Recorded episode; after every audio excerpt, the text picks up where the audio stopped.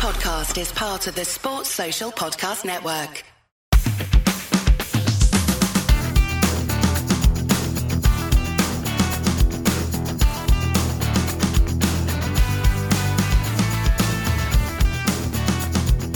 Hello and welcome to the Leeds Up podcast. I'm with hard sport tourist Rocco Dean Hello.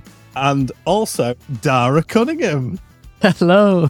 So, Darragh, you wrote Ireland's first module on sports tourism uh, for the University College of Dublin, and you coined the technical term for Rocco uh, traveling to Uruguay earlier last week, uh, known as hard sport tourism.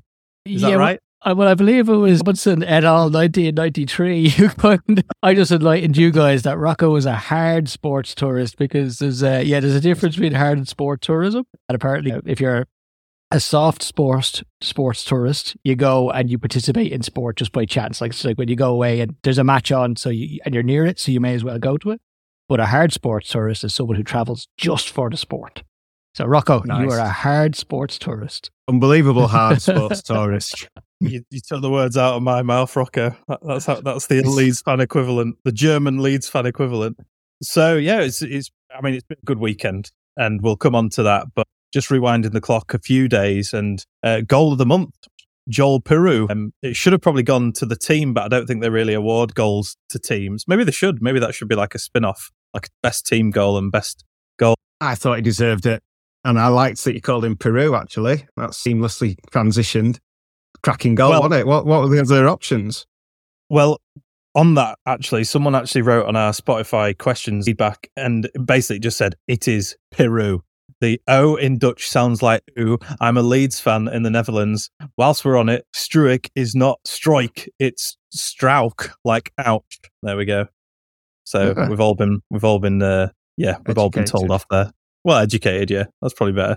Well, That's speaking of handy. education, we have got an educated man here in Darragh. I'm glad I got the the, the stroke uh, pronunciation because I do I do uh, filter between strike and stroke on a daily basis, so now I know. Mm. It's funny, actually. Me and my, my good friend Simon from the Kaiser Chiefs were chatting about about how to pronounce Rutter. And so, like, I've come, I've come to the conclusion that it depends on how he's played. Like, if he's played bad, I'll call him Rutter. If he's played well, I'll call him Ruter. And if he's been amazing, I'll call him Ruter. And I think that works. Never call him Georginio, which is what he wants to be called. Yeah, we'll come on to that at some point. Well, when you so sorry, Rocco, I, I sort of cut you off, but you did say, "Did I see any of the other goals?" In all honesty, I didn't know. I didn't really care. I just wanted Leeds to win the award. Yeah, I'm sure it was Oh, people what? It was in in- from 35 yards, so it is what it is. I thought it was a, I thought it was just Leeds, a divisional championship goal. Yeah, yeah, of course it was. Do you not see all that? Yeah. Oh no, you've been swanning off, haven't you?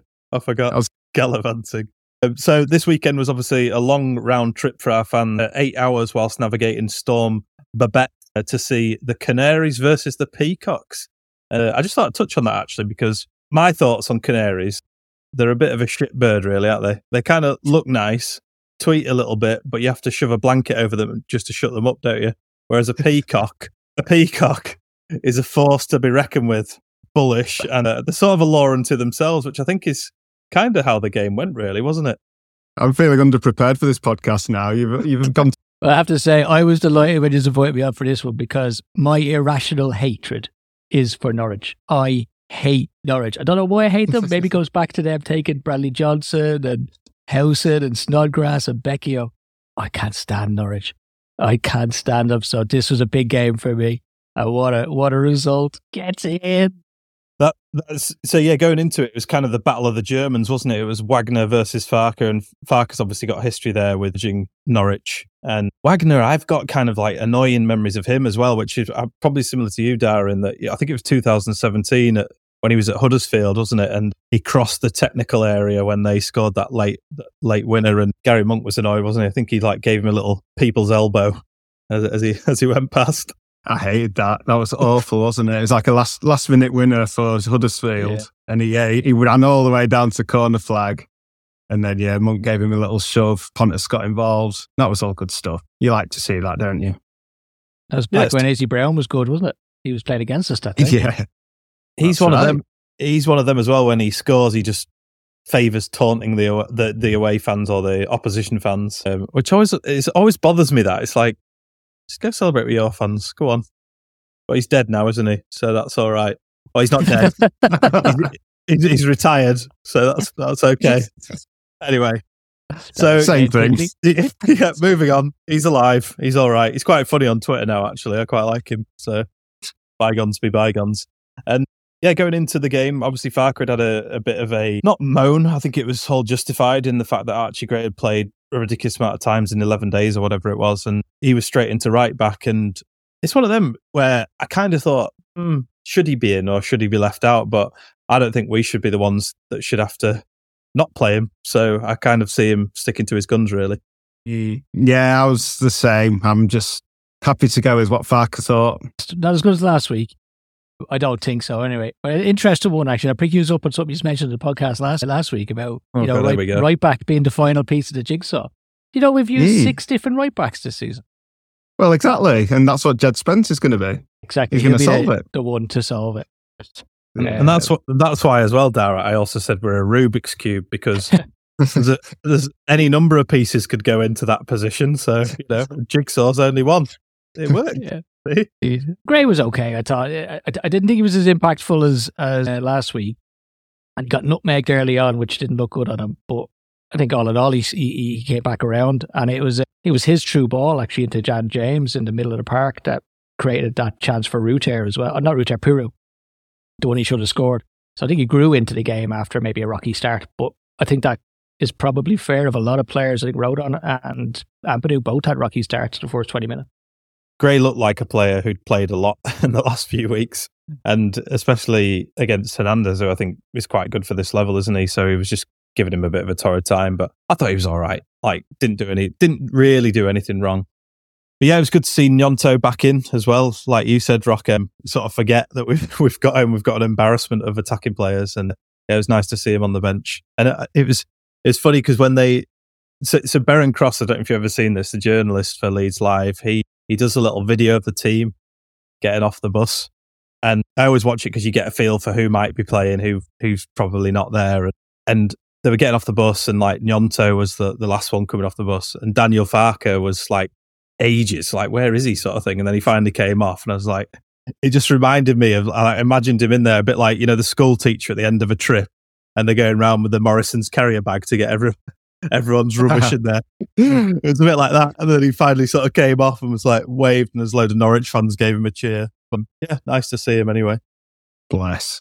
The uh, the bench was very strong. I was very impressed by that. And when you think about who wasn't even on the bench, you know, Cresswell and Gelhardt, and then obviously you've got Djed Spence and even like players like Ballard, Firpo, God bless him. It's pretty amazing how, how deep our squad goes. Yeah, like it- it's first time in a long time since we've had proper depth in squad, isn't it? And the, the options we now have off the bench, I mean, it actually leads to the question of do we even know what our best eleven is? Because I think everyone would have a different opinion on that. You know, which which right back would you throw in? But obviously, Djed Spence will be the one, but he's not there yet. Which two would you play on the wing? Personally, I love Dan James. I think he's been having a great season.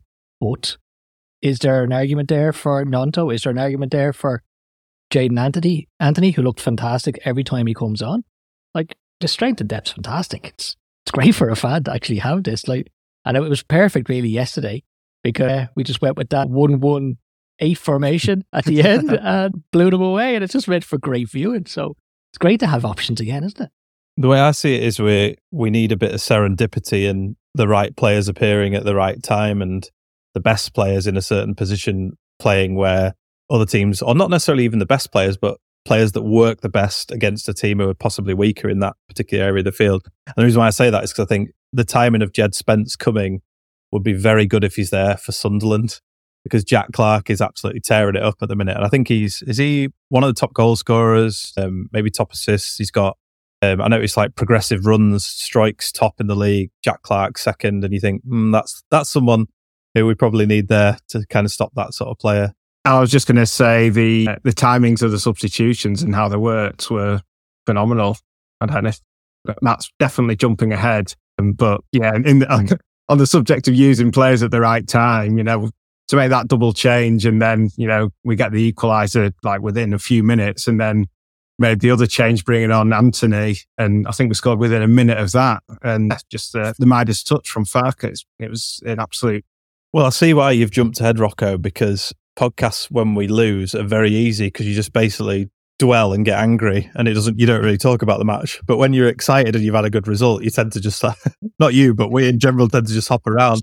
But but what but what I was going to say is the first goal was like so annoying. Like 3 minutes in and you just thought here we go again like classic leads and Darragh you you chimed in on our chat which you know you, you always provide the stats. We we provide the rubbish you provide the stats uh, you mentioned that Duffy is Ireland uh, top scorer in the Euro qualifiers. He said he, he's lethal from corners. Looks like Gray or Rutter marking him. He'll score again if that's the case.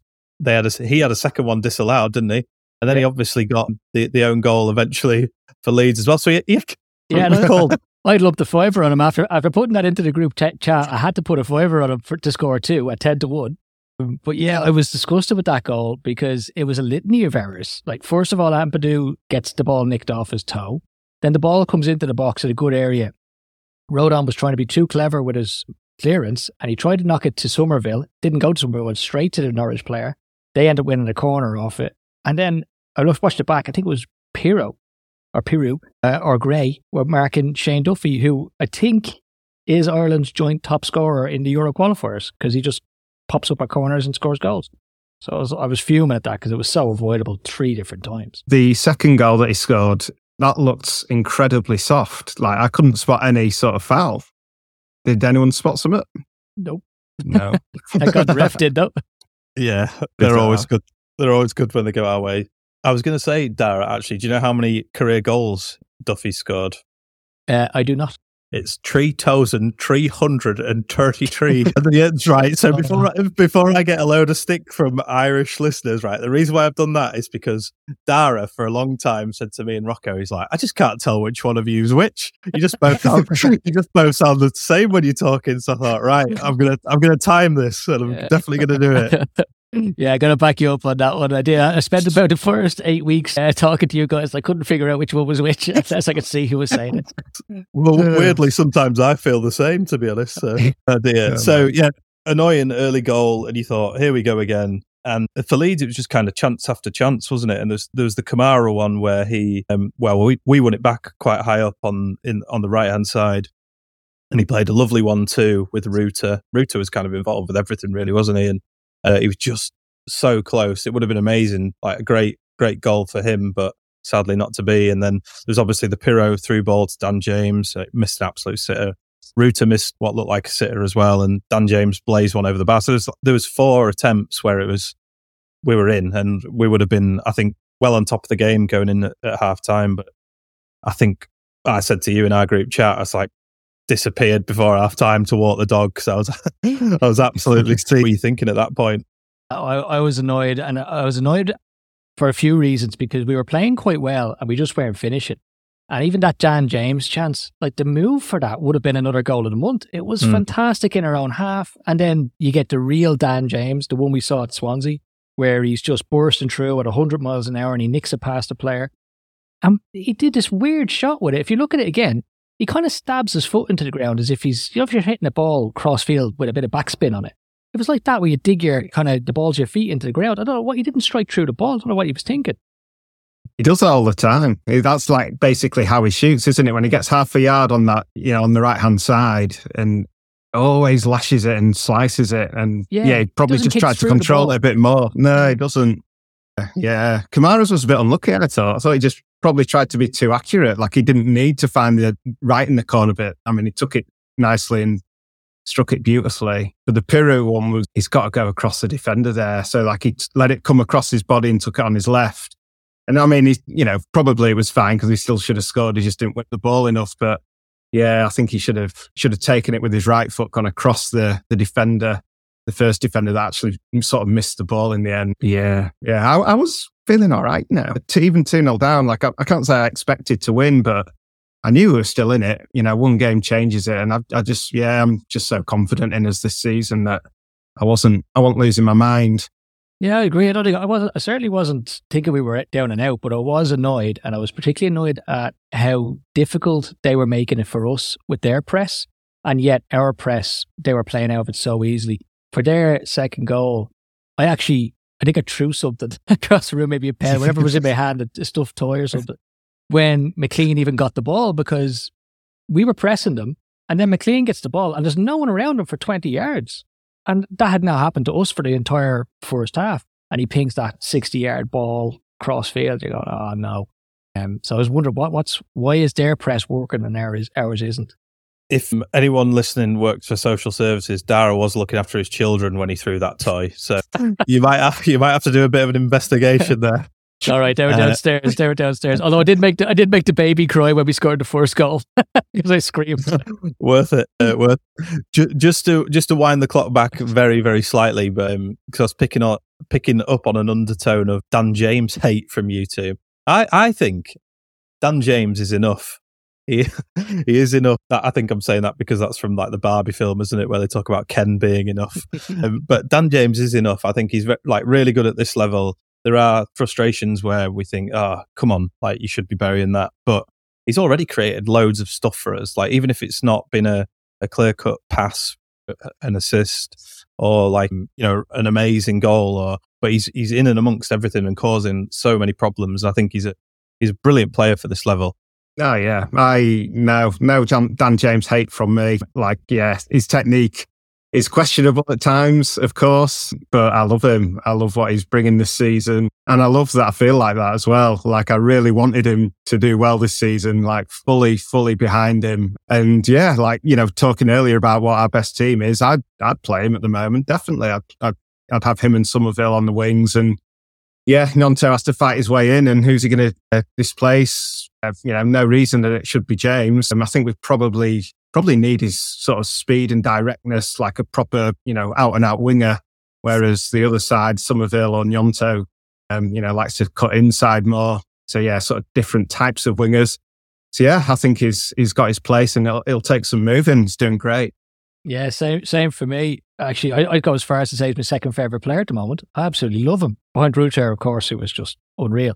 But I absolutely love him. I love his attitude. I love his. I do love his ability. I think he's great ability for this level.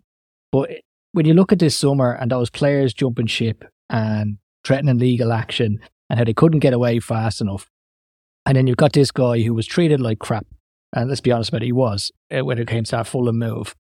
And he's come back and he hasn't said a word. He's happy to play for us. He wants to play for us. He's been through hell for us and he gives us 110% every game. Like, as a Leeds fan, I can't ask for any more than that. Like, you know, we we we worship Andy Hughes from that from that Grayson team because he wasn't the best player, but he gave us hundred percent. Dan James gives us hundred percent every game, and he's been through the ringer for us. I really, I think we should start a Dan James Appreciation Society. To be quite honest.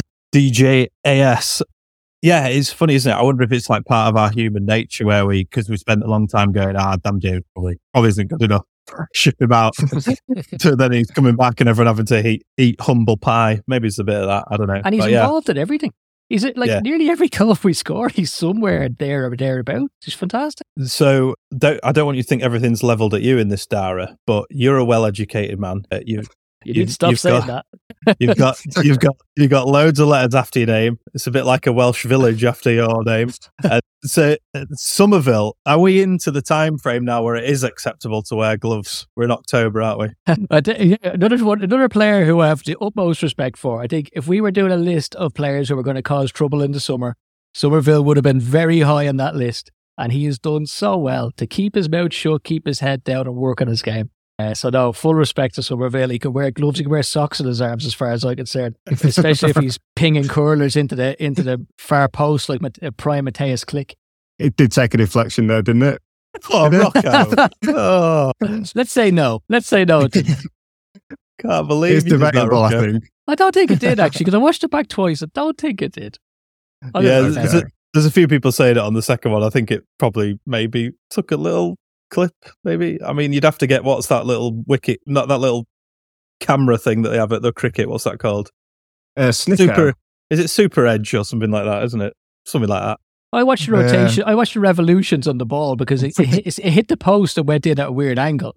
And if you watch the ball, the ball is definitely spinning in the way he would have kicked it. So I'm going to say there was. And no- you're an educated man, so E- Exactly. Yeah, not, not physics though, not physics. Sports management, not, Rocco, not didn't- physics. Rocco, didn't you get a protractor out last season? I'm sure you did, didn't you? it was the season before. Yeah, it was for Harrison's. The goal that kept us up at Brentford was a Waymo own goal. I worked out. Yeah, right. Next next week, tell us what the protractor says. So, I mean, Summerville's first goal was a well, it was a, a Leeds corner that actually worked for a change, which was uh, a which was remarkable in itself. But the thing that I was noticing all afternoon was, and we saw it at Millwall first of all, but it seems to be happening more happening more and more each game now. Is that every time we're through on an attack, you get these crazy di- diagonal runs from forwards, and if you've not spotted it, keep if anyone listening hasn't spotted it, I look out for it, and you'll see that when it's usually when one of the wingers are about to cut inside, you get a diagonal run from someone. I think Jaidon Anthony, even when he came on, he was doing it as well. So you can see how how drilled into the team it is, and I thought that was really impressive because it's really causing tons of chaos for um, opposition defense. So it's yeah, it's lovely to see it all coming together. that yeah, that third goal. I mean, Anthony practically deserves an assist, but we can't take it off Ruta for that. Another magnificent curled side-footed ball. But um, yeah, the way he ran across it completely bamboozled the keeper. Um, you know, the keeper didn't even go for it in the end. It was yeah, it was all about. Well, it's not all about that, but that was like yeah, not to be understated. Yeah, it was a bit, of class, really. I mean, it was a great goal, all, all in all. Great ball from Ruter. And then when when Summerville just steps inside, you think he's going to take another touch, but he just shoots early into the bottom corner and just, that's it, easy goal. And it makes you wonder, why didn't we do that in the first half? Or, I get, uh, you know, for the last 10 years, because Leeds have this habit of getting into that position and blazing it over the bar. When really sometimes you just need to stroke your foot through the ball and slide it into the bottom corner. Great goal. Really great goal. All these would- years we've wasted not playing eight up front. That was the answer all along. well, well, coming on to that, I was just thinking it, they're kind of blood boiling changes from Farke, weren't they? Where he's a bit like, right, these guys sack me in the away changing room in front of all the players, which is apparently what happened. And I, it, something made me think, because he's like really just wanting to go for this. Um, and it was like you say, yeah, three five two. I think he called it, and it was balls out football, wasn't it? Re- really, and it was just it was just awesome, awesome to watch, and it, and it does make you think like, could we do this for quite a lot of games where we just pin teams in? It'd be amazing to watch. But Terrifying at times. the thing about it was they didn't have a chance really, did they? Like No. in the first half, they had a few chances, but that one Meslier had to come right off his line, like forty yards out to clear it. They had a few chances in the first half, but when we had the you know sixteen players up front, didn't uh, make any. They didn't make any chances. So who knows? Maybe it's a new thing. But for me, I, in all honesty, I think I think Farke smelled blood in the water. I think he knew these guys are rocking. I'm just going to throw throw it all at them now and see what happens. And, oh, it was beautiful. It was so beautiful Yeah. to get that result. You you are right as well. So I looked at the momentum graph, and all like not to seventy minutes is all you know up and down, up and down, and then it gets to seventy minutes and he makes that change, and it's all leads after that. Like they've got you know Norwich have absolutely nothing. So yeah, that's, yeah, absolutely magnificent. Man of the match. Uh, well, now I'm definitely jumping ahead, but yeah, he has to get it. Haven't even You done the first get it. goal yet. What have we not talked about from this game that where we because we've excitedly jumped around? Is there anything we want to First, pluck the first goal. yeah, we'll have a bit of that. Ruter, magnificent play again, releasing the ball at the perfect time, perfect way, in behind the fullback, allows James to just have to take one touch to skin him. And then all about the cutback from James, unplayable into the corridor of uncertainty. And a lovely own goal by your man, the Irish goal machine. Actually, I rewind it back one touch. That stab from Kamara towards Ruter was fantastic. The ball was bouncing real high and he just got his studs on it and poked it under the player in front of him straight to Ruter. And I thought that was clever. That was really clever. I'm going to take it back one more step as well. The way Farke picked picked up the rubbish on the bus, like from all the players, that left, that he's like he was like get, he was getting chewing gum from under the seats that Gnonto had left there. He's just Is this baby. Farke? How far back are we going? maybe we should actually. What else have we missed? Not sure we missed much in terms of in terms of incidents, but I tell Ruter is really coming to into into the fore, isn't he? And he's just taking such responsibility on the ball. And weirdly, I feel so safe when he has it. Like those last few minutes when we're thinking about running the clock down. Anthony had it, Gnonto had it. I wasn't too sure. minute came to Ruter, I'm like, this is fine. He's not losing that. He just turns his back to a player, swivels on it. I've, I've, I've three notes from stuff he did that he made me laugh. He's that good. He's making me laugh at the opposition. I'd love someone who's very good at Photoshop, and if there's anyone listening, maybe they could do it. Superimpose Zidane onto Ruter. And the stuff he does is very like Zidane. He's like a young, he really is like a young Zinedine Zidane, and some of those turns, he's not doing it to be fancy. He's he's doing it because whatever way he's moving gives him an opportunity to to, to, to swivel out of out of opposition way and into space. I, I'm I'm in awe of him. I'm really in awe of him. I think he's fantastic. A cross between Zidane and Alioski, isn't he? It's like such an oddball, isn't it? Like I loved that at the end of the game. I think it was yeah the very last action where he, he ends up on the floor and then he runs off like with his arms in the air, celebrating. Uh, the camera cuts away, but I'd love to see if he did just sprint all the way to the fans. Yeah, I just love him. And again, just like James, like I, I love that that I love him. Like I love that he's turned it around, and it's just absolutely brilliant. Yeah, I can't can't talk highly enough. Well, we, I can't talk as high as comparing him to Zidane, that's for sure. Well, actually, do you remember the the wood he set up for Bamford? The one Bamford kind of half stabbed it towards the keeper. I literally, mm. my note on that is, WTF did he just do? Because I don't know, I don't matter how many times I've watched it back, I can't figure out the bit of skill he does to get it back into Bamford's path. He's just doing stuff at the moment that's worth the entry fee alone. I mean, this must be what it was like for, you know, Watford fans watching John Barnes or something. Like, it just, he's, he alone is worth the entry fee into uh, Elland Road at the moment. He's just, he's just so good and so fun to watch. It's funny you say that, actually. That, that's one thing that I've, I've, I've I'd thought and not mentioned. The only thing that I can think that it like that I can liken it to that I've seen at Leeds is Yeboah. Like, you know, that that feeling of like incredible excitement and, you know, like a guy and, you know, playing in form that has just seemed to have come from nowhere.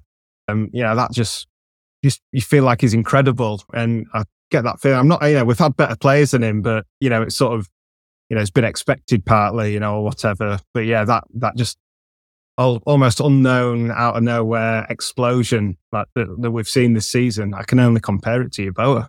Crazy. It never felt like it was going to come, did it? Really? Um, oh, it, God, Oh, like we, we've we've written him off so many times, and I think we've always we we were definitely always very kind to him because we always are on the podcast. But there was elements of us that were just like, this isn't going to work, is it? But I'm I'm dead chuffed for him, like really really happy. Uh, just to make sure we get the creative brief right. So we need a Zidane, Ruter, and Alioski. Someone needs to make the blend. yeah. If at all possible out there, that would be fantastic. Good stuff. So I noticed Tomo wrote on Twitter actually or X uh, the other day that Leeds United have scored more goals in East Anglia than Sheffield Wednesday for the total of their season, uh, which is uh, brilliant. geopolitical. Yeah, Leeds, Leeds hammering it up in the arse end of Britain. Lovely stuff. That stat will probably stay true for a few more weeks yet as well. I bet.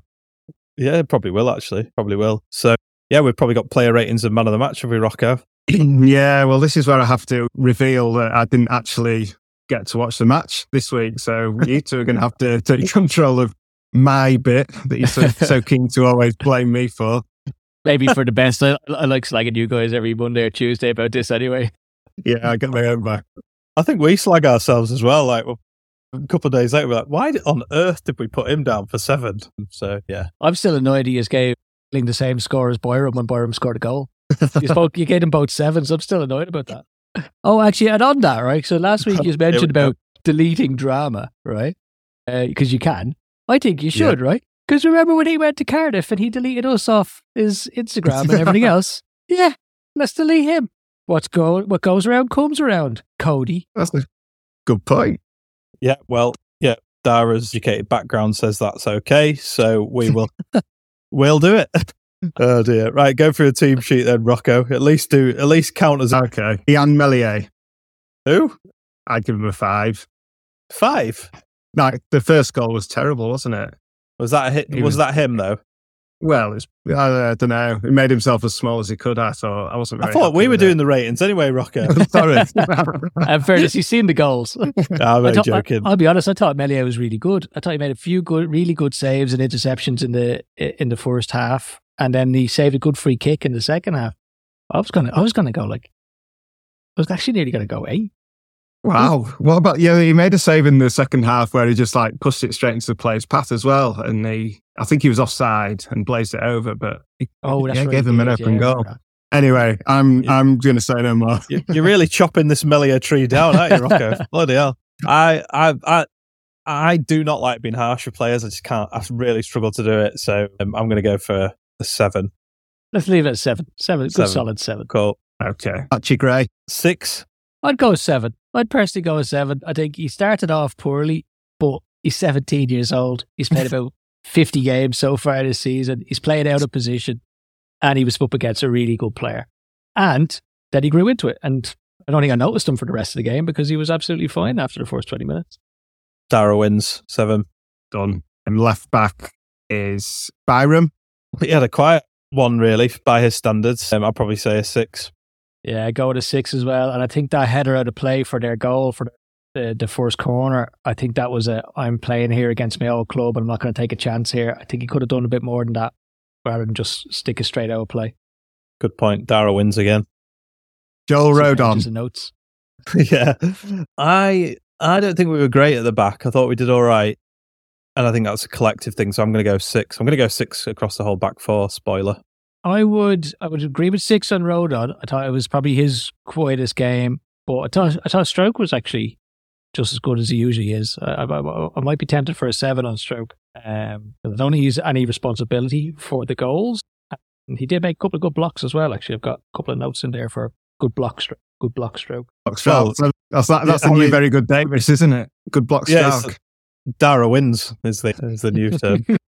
We're all the I might same team, lads. We're all the same team. We're all Leeds here. Leeds is the winner.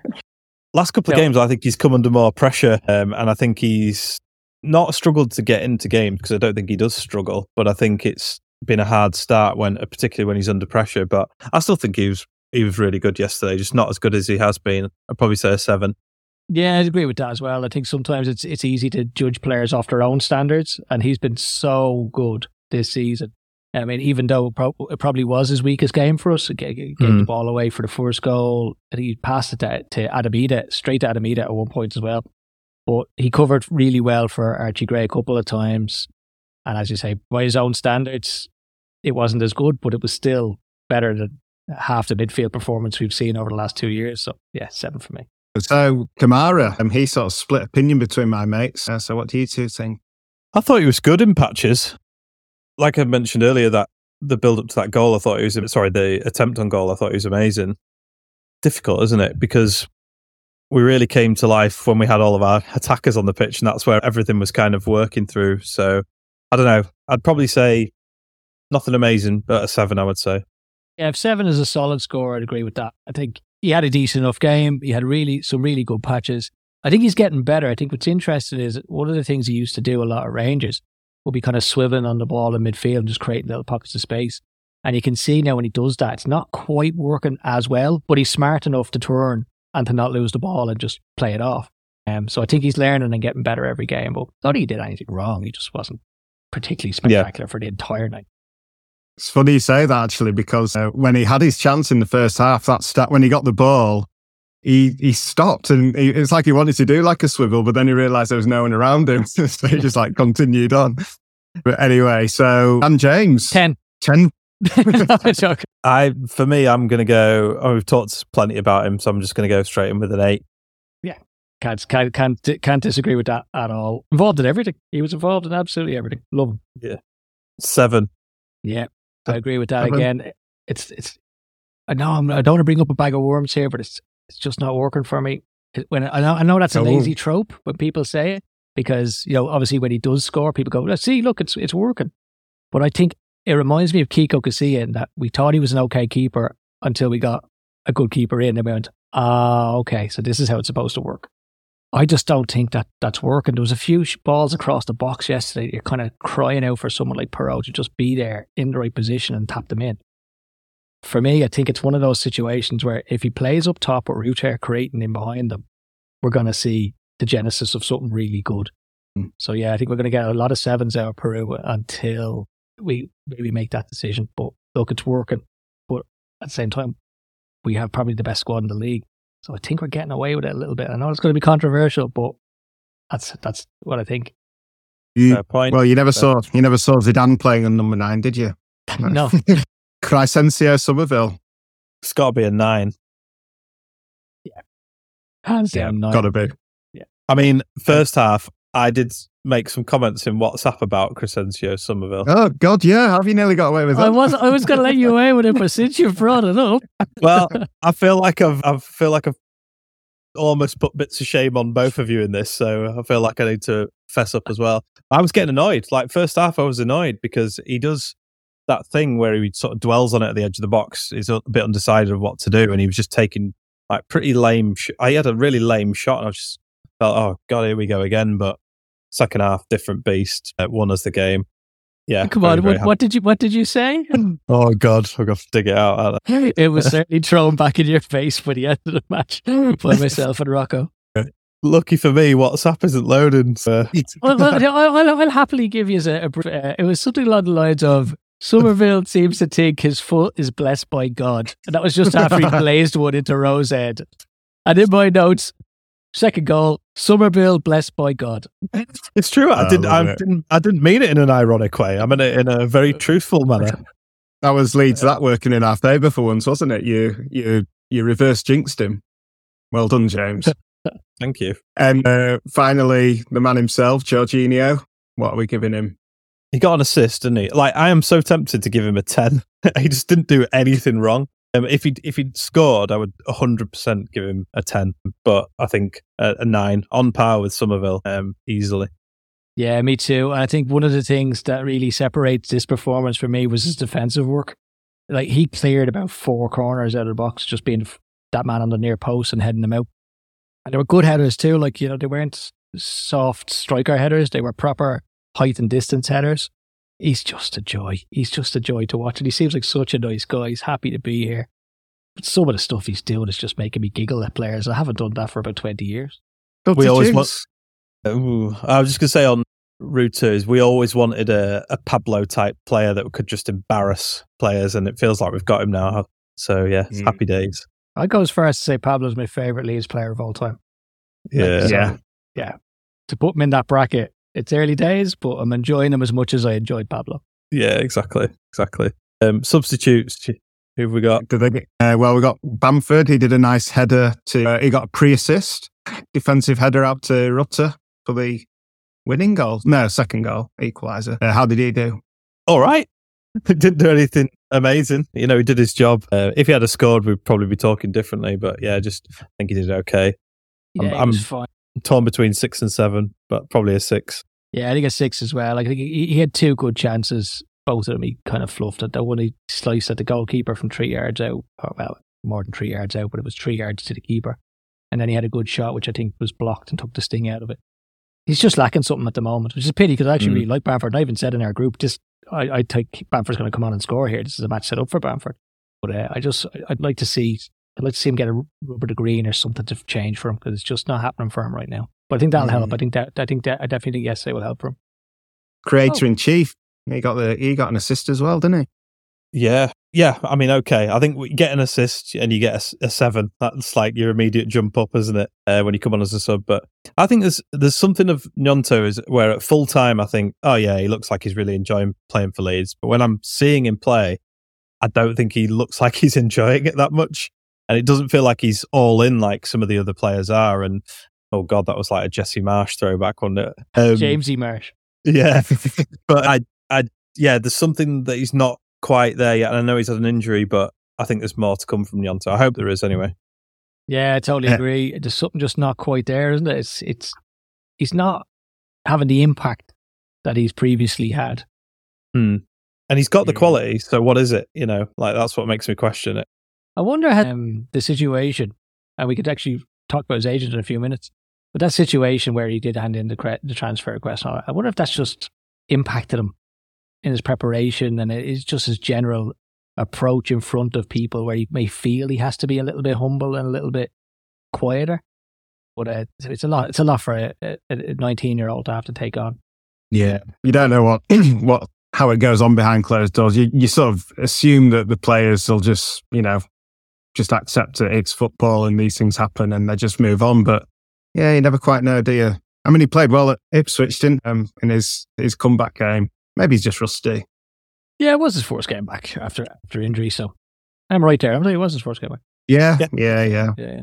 Uh, what about uh, Jaidon Anthony? Does he get a rating for his brilliant cross crossfield run? Yeah, his Forrest Gump esque run. Uh, yeah, seven. I think he's a great player. It's it's bizarre. Why he's just unfortunate, unfortunate that he plays for Leeds uh, in the Championship because we um, are an embarrassment of riches going forward. So yeah, I hope he get. He will get some more game time. It's inevitable. Yeah, it's a it's a long season, and he is he is quality. He is absolute quality. And he, in in his brief appearances, he's shown me aspects of his game I didn't think exist. The jinking little runs around two or three players. He's he's going to add something to us this season when I think injuries kick in and fatigue kicks in.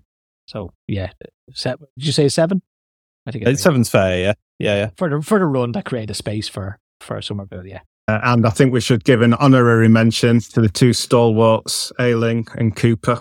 I don't know if they touched the ball, but um, we've heard in the post-match Farke saying the the influence that they have on the squad. The two club legends. Uh, good to see him celebrating on the bench as well before they even got on, and after the game as well. They, they're obviously like they're all in, aren't they, Jesse? That's the thing is like they didn't. They were so they were the first ones on the pitch when that third goal went in and when Summerville ran over to the bench, and you just think, yeah, this means a lot to them. You know, they're not even playing, but they're there, happy in and amongst it. That's why it just does my head in when fans get on their backs. I'm uh, pleased that Farke is kind of calling them out as well in that um, in a match where you know all the credits could go to our attacking players, but giving some credit where it's due as well, which is fantastic. So good management as well. Yeah, I couldn't agree more. I said it on Twitter during the week or X that I think Ayling and Cooper should both be getting new contracts. It's it's so important that we keep these players around the club, and I think they showed it on the sideline yesterday how important they can be. And I know people might disagree with me on this, but in fairness, it was Stuart Grant said on, on on Twitter that you know they're not helping us on the pitch, and it's all about what happens on the pitch. And sorry, Stuart, I'm probably misquoting you there, there thereabouts. But for me, and I've worked with Olympic athletes, it's performance is never just about what happens from the start to the finish of the, the game or the competition. It's about preparation. And if they're around a squad and they're adding plenty in training and they're shouting from the sidelines, then that helps the overall performance of what's happening. And if we look back to successful clubs, I won't mention the name of them, but, you know, Neville, Scholes, Giggs, they were never allowed to leave, even when they weren't playing, because you need a squad. And I think, I think in his last season, your man Gary Neville played two games or something, but he was kept around the squad because he just talks to people and he's in your ear. Now, look, we know he doesn't stop talking from Sky Sports, but you, know, you, you do need these players. They, they, Yeah. like imagine Jan Preveda walking into the tre- dressing room after uh, having that mural of himself painted. And, and Cooper or Ayling or Dallas pulling him aside and going, What are you doing, you twat? You know, it just keeps everybody's feet on the ground. It's really important.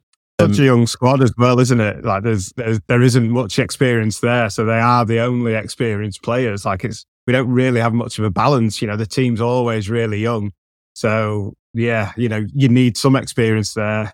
You know, what are you going to do? Sign other experienced players to sit on the bench? So yeah, it's, it's a mm. good point.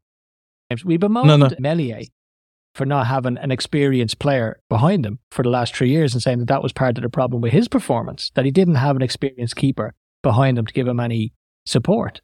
So how could we kind of ha- say that about Meslier? And we're, I, I think we were 100% right about that. I think he did need that, but not think that it uh, adheres to the rest of the team. So yeah, that, that experience is invaluable.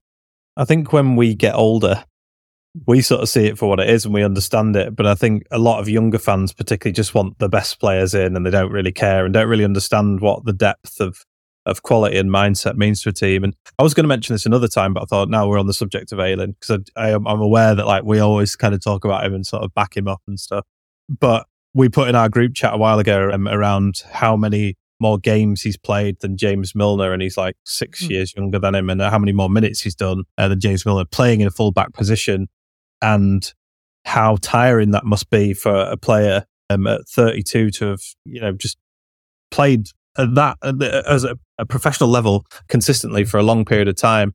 And Dara, I, th- I think you had some uh, points on that in terms of athletes coming away from the Olympics. Yeah, I was shocked by that stat. I, I had no idea that Ayling had played that amount of football. It's it's it's it's quite frightening, really, and particularly since COVID, when the schedule has been so backed up. And then you've got internationals. And I know Ayling isn't playing internationals, so he gets a little rest down. But the amount of games players have had to play over the last four or five years is quite staggering. And what happens with Olympic athletes is they'll do a training block uh, for about three and a half years leading up to the Olympic Games. But as soon as the Olympic Games is over, they will literally take three months and do nothing. And three months for an athlete who's used to training twice a day is quite a lot.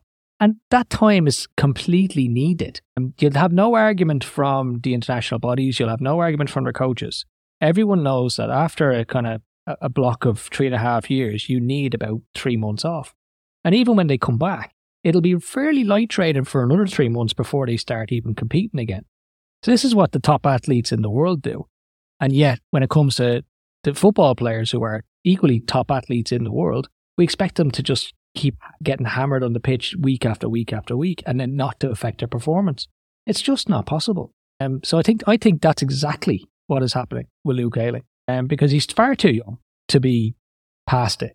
Um, he just needs a little rest, like everybody needs from time to time.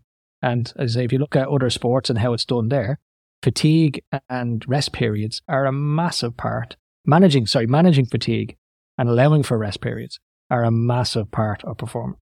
Interesting stuff. Yeah, thanks for that, Dara. And yeah, so all finished at Norwich, and Farke did a little thing around the pitch, little parade around the pitch, clapped the Norwich fans, all stuck V's up. You can't tell from the footage.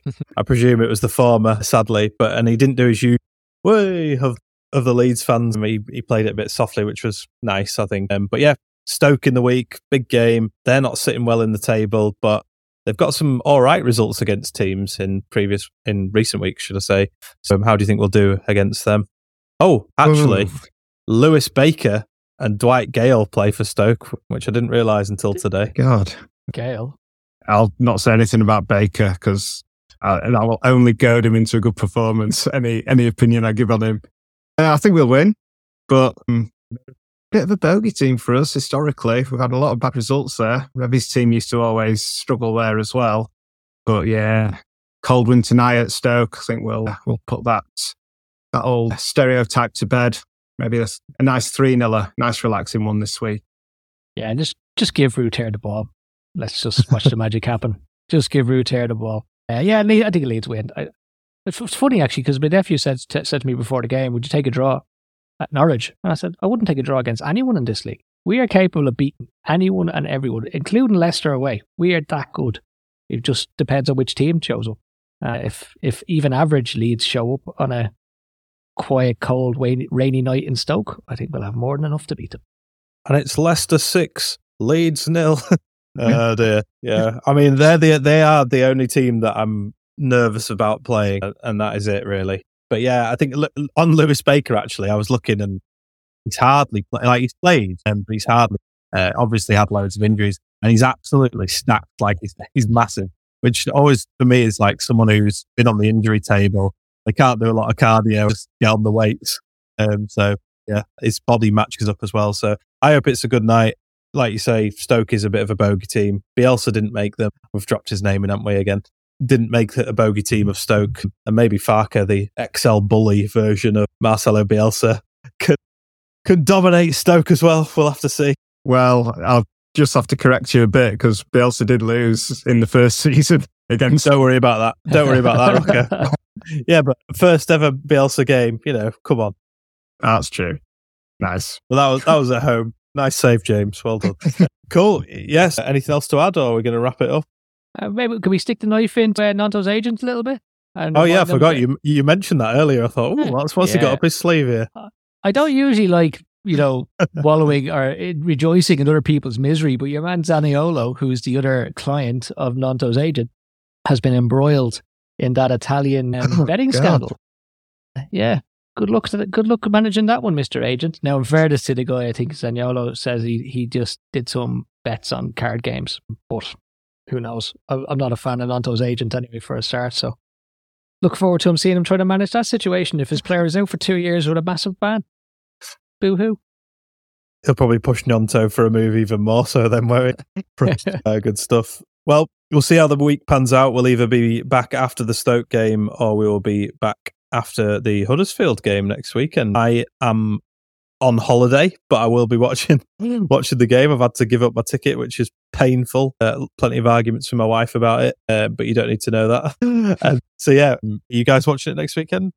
Oh yeah, I'm the same Never as you. game. You're away as I've- well. I'm- well, no, it's my son's birthday, and I've Oh, got fair like a million brownie points to pay back to my wife. So I've yeah, I've agreed to sit it out. I've not actually sent my ticket back yet. I can't bring myself to do it. I know his birthday's not going to move, and uh, I can't go, but I just can't bring myself to do it. I'm gutted because I was really looking forward to that game. And yeah, the next home game's well, not for ages, is it? It's like three weeks from now. So yeah, I'll be watching it though. Don't worry, I'll be watching it, and yeah, Yeah, fairness, Rocco, I think we can't feel too sorry for you after having a week in South America. Uh, I think, as, I- as I said to you this morning, you- you're not getting any sympathy points here, pal. Uh, but you know, I'll watch the game. All right, I never miss one. But uh, yeah, Keep fishing, Rocco. You might get some sympathy one day. But anyway, we'll we'll see you all very soon. And yeah, thanks for listening.